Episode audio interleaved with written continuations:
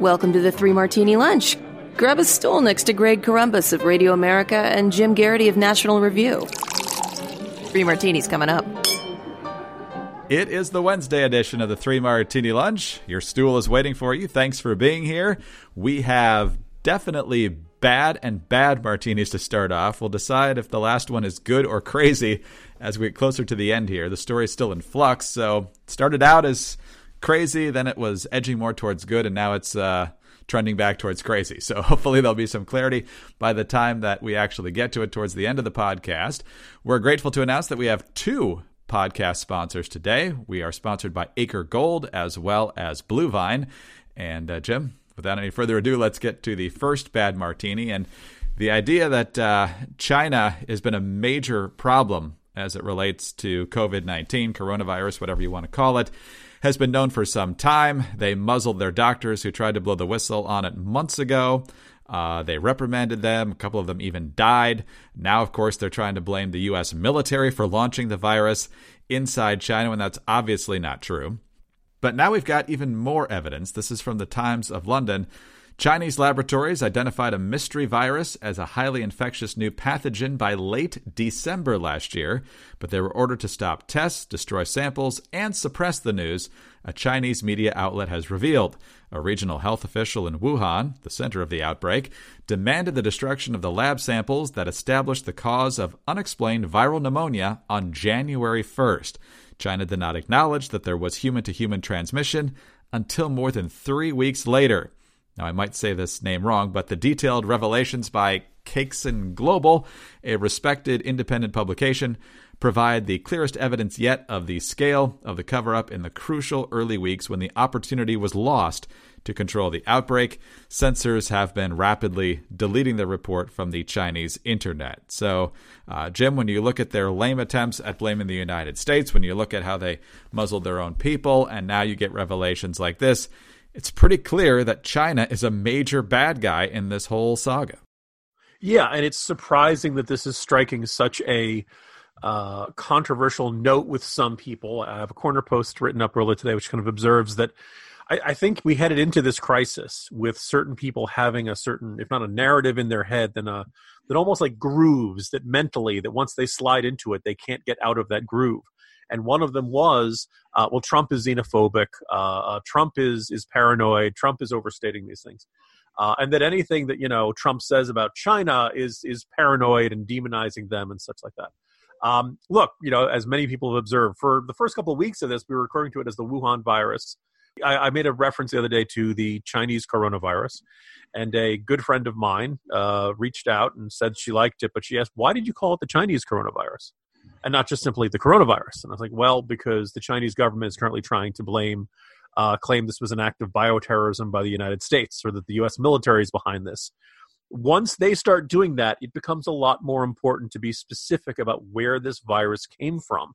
And the news yesterday, that they're kicking out all American reporters from Reuters, the Associated Press, Time Magazine, uh, etc indicates that they now they, they now realize the fact that American news agencies can report in China with uh, apparently in their minds insufficient uh, uh, uh, imposition from the Chinese government means they can no longer afford the fact that possibly some Chinese will talk to international reporters. They are clamping down on this.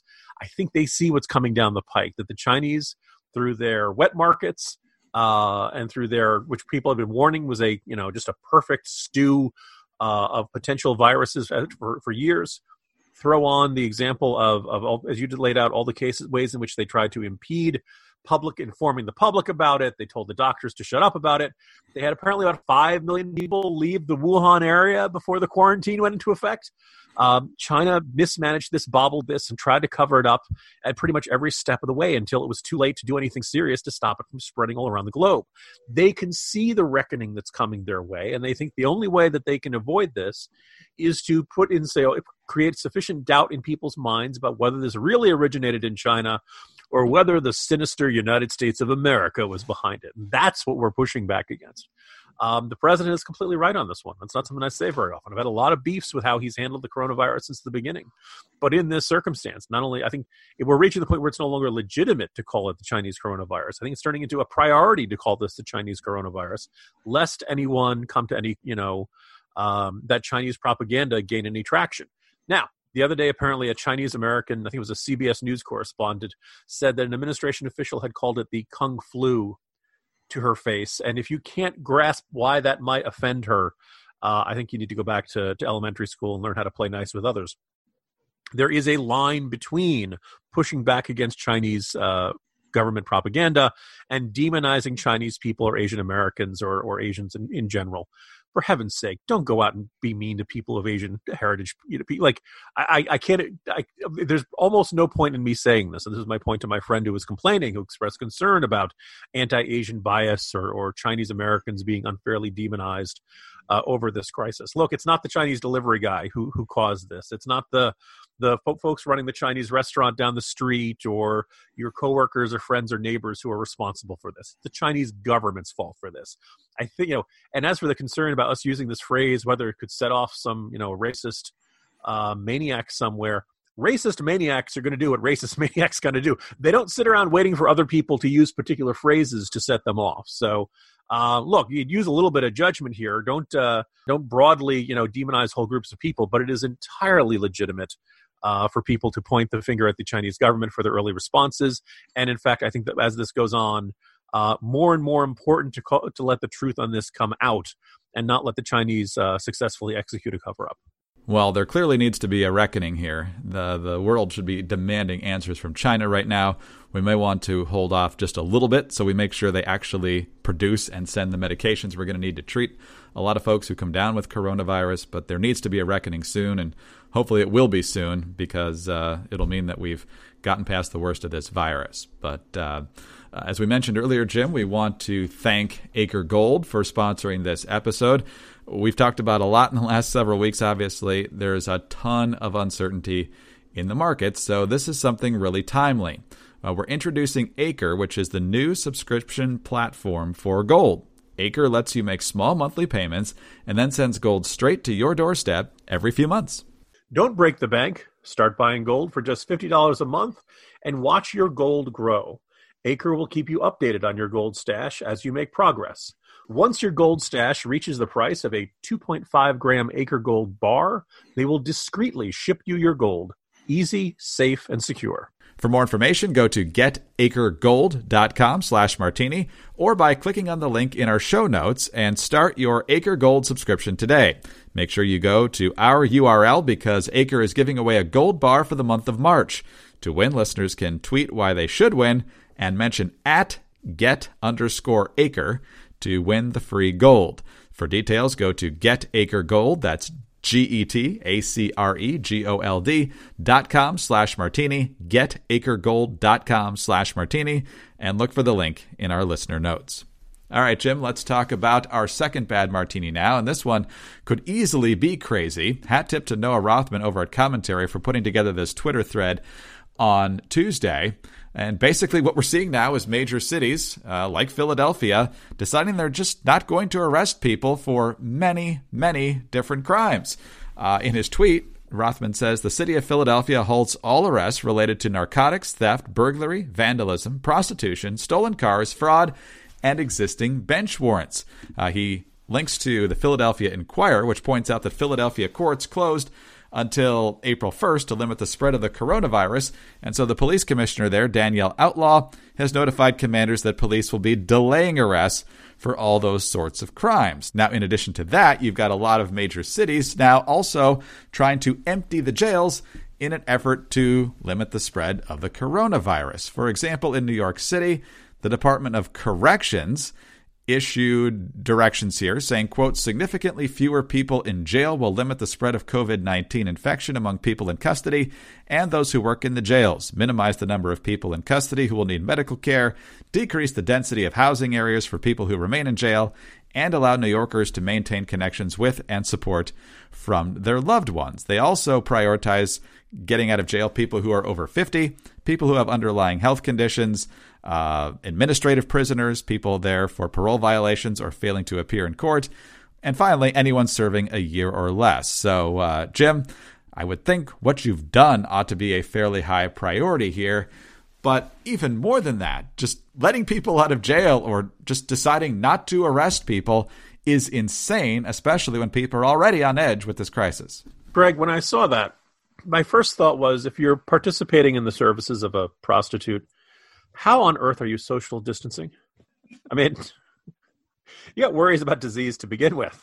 Never mind the fact that there's this uh, apparently very contagious virus floating around. Look, I am not surprised in the slightest if a lot of police forces across the country are looking at this and reprioritizing, right? I mean, ideally, hopefully, there's a lot fewer people on the streets, so you're dealing with fewer traffic accidents, fewer petty crime. You know, you can't be a purse snatcher if nobody's walking around with purses anymore. Um, so I, I'm not surprised the police forces would want to rethink. Okay, we're entering a, a, you know really unusual set of circumstances and a crisis. What do we really need to prioritize? What do we really need to worry about uh, for keeping public order? And maybe some of those things on that list, you know, maybe car thefts, maybe uh, uh, you know all, all, of your petty crimes. Okay, you know, particularly with the courts uh, shut down in a lot of places for uh, for at least a, a, some period of time, maybe it does make sense to reduce enforcement of smaller scale crimes. I don't know how much you want to announce it to say to the world, hey, if you feel like doing that, like this is like the minor league purge right now. You can't murder people. That that part's not okay. And rape and violent crime, but you know most of these non-violent crimes of un, of considerable amounts of money, then you're hunky dory. And look, you know, people in a crisis situation will commit crimes that they otherwise might not. Right? We've seen the cases of some people getting into fights over toilet paper or or a bottled water in certain locations, and you know, like look, we're going to need to keep public order. Yes, I have absolutely no problem with somebody deciding, all right, we're going to do a little less of this kind of, you know, this is not a normal time. We're not going to have normal law enforcement. But don't announce to the world that you're going to do it and letting everybody out look that maybe that's necessary for health circumstances. A lot of people, folks have pointed out prisons are not known for their terrific air circulation systems um, and other efforts designed to get you know the prisoners a lot of fresh air and to you know all that kind of stuff. But but in light of this, um, I, I look, it is very easy to see how a policy like this could have enormous problems. Right before this crisis began, we are having issues with the bail system up in New York, and the idea that you're letting people who were uh, some of the people who were involved in those anti-Semitic attacks were being you know booked, charged, and then let out back on the streets you know, later that afternoon. Um, this is, you know, I hope Philadelphia knows what they're doing, and the uh, early indications seem really, really ominous on this front. Yeah, this is nuts. Like you said, the most amazing part of this is that they actually let this go public so people now know what these policies are. Uh, secondly, I think the best way to not be forced to inhale recycled air at the jails is to, you know, not commit crimes. And secondly, we just talked yesterday about all the blowback to Ohio for suspending its primary, uh, with people saying, no, you can't do this. It uh, disrupts the system. It sets a terrible precedent. The process of our government must go forward. Well, that should include our courts and corrections as well. I mean, I don't want anybody to get coronavirus either, but when people commit crimes, they need to be adjudicated. Yeah, as I said, I jokingly called this minor league uh, purge we don't want this to turn into major league purge. People need to feel like the cops are still enforcing the laws. Okay, let people go. You know, by the way, my understanding, as at least as of a day or two ago, was that alternate side of the street parking was still in effect through most of New York City. Greg. Yes. Now, doesn't parking enforcement seem like the first thing you could let go in a circumstance like this? Dear government, I realize this is a crisis. I realize you're feeling your way through this, but uh, can we show a little better judgment here?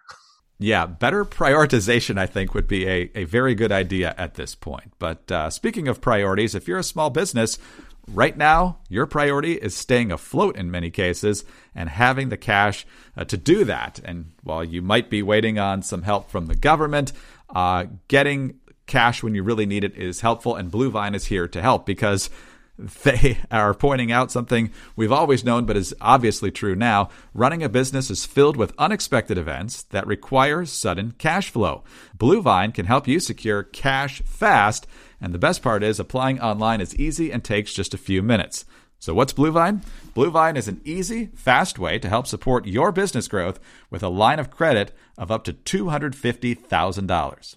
Right now, all across the country, there are a lot of businesses that need a lot of money really fast. So, whether you need money to offset upfront costs, to secure your inventory, to pay an unexpected expense, through Bluevine, you can help yourself and your business stay secure for any reason.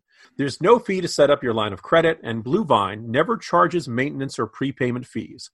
Applying is easy. Just go online to getbluevine.com slash martini, fill out a few simple details, and you're done with your application within a matter of minutes. Seeing an offer will not affect your credit score. And once you're approved, funds can be received as quickly as 24 hours. Have peace of mind knowing that funds can be drawn with the click of a button for any business expense. Bluevine has helped more than 20,000 customers and has delivered more than $2.5 billion in funds to businesses. Bluevine also has advisors available by phone to answer any questions and help meet your business needs. Plus, with an A plus rating from the Better Business Bureau and a nearly five star review on Trustpilot, you can see why thousands of satisfied business owners have chosen Bluevine as their go to source for financing. And for listeners of the Three Martini Lunch, Bluevine is offering a special limited time promotion of a $100 gift card when you take out a loan or open a line of credit with Bluevine.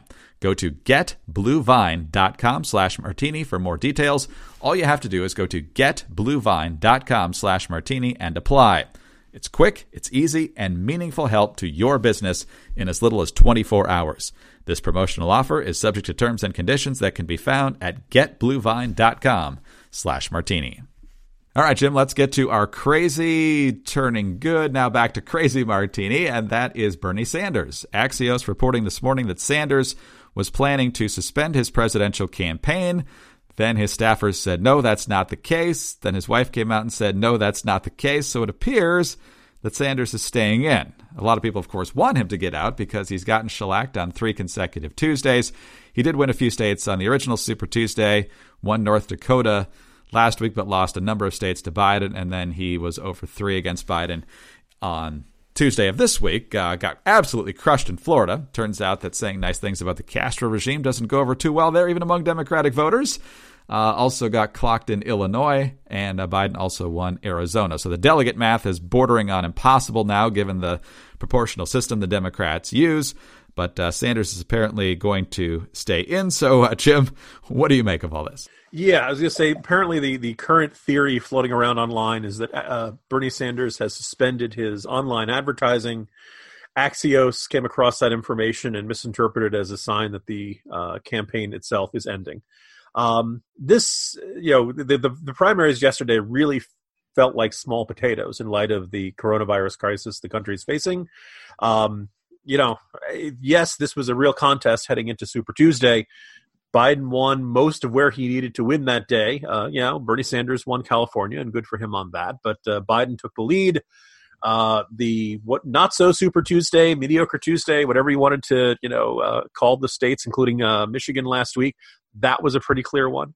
Uh, and then yesterday, this was, you know, just a beatdown. And, you know, as we discussed yesterday, every time a state chooses to hold a presidential primary right now, it is requiring lots of people to get together. They can try to p- practice social distancing as best they can and try to keep a safe distance from each other. But inevitably, you're going to have lots of people getting together, and a good portion of them will be senior citizens and elderly. Um, and it's just, you know, you're increasing the level of risk for everybody involved. A lot of states have already chosen to push back their primary. Uh, you know, Ohio, we mentioned yesterday. New York is considering this. Uh, Georgia, Louisiana. Um, but basically, everybody's contemplating this. A lot of states have two primary days one for the presidential primary, which they wanted to have as early as possible to influence the outcome, and one for their Senate races, governor's races, House races, all the down ticket ballots later in the year. And interestingly, a whole bunch of them have their primaries after the Democratic National Convention. So in some states, you really probably can't do that. Uh, but if Bernie Sanders happens to drop out, well, then all of a sudden, whether we hold these presidential primaries is a lot less uh, important. And yeah, I guess I should put Tulsi Gabbard in this category too, folks. That's an out, that's the sound of me knocking on wood. Uh, you know, as long as Joe Biden gets to the convention, Joe Biden's going to be the nominee. I think it's time for Bernie Sanders to accept this. I think it's time for uh, Tulsi Gabbard to accept this. I think it's time for all of their supporters to accept this.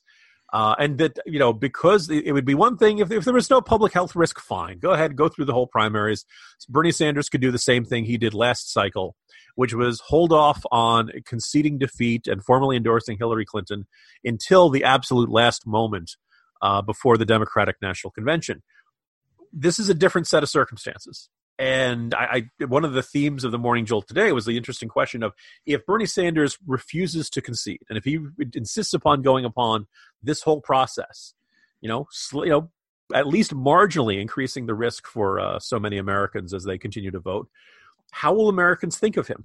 Right? You figure there are already a whole bunch of Democrats who are like, you know, Bernie Sanders, it's over, get over it.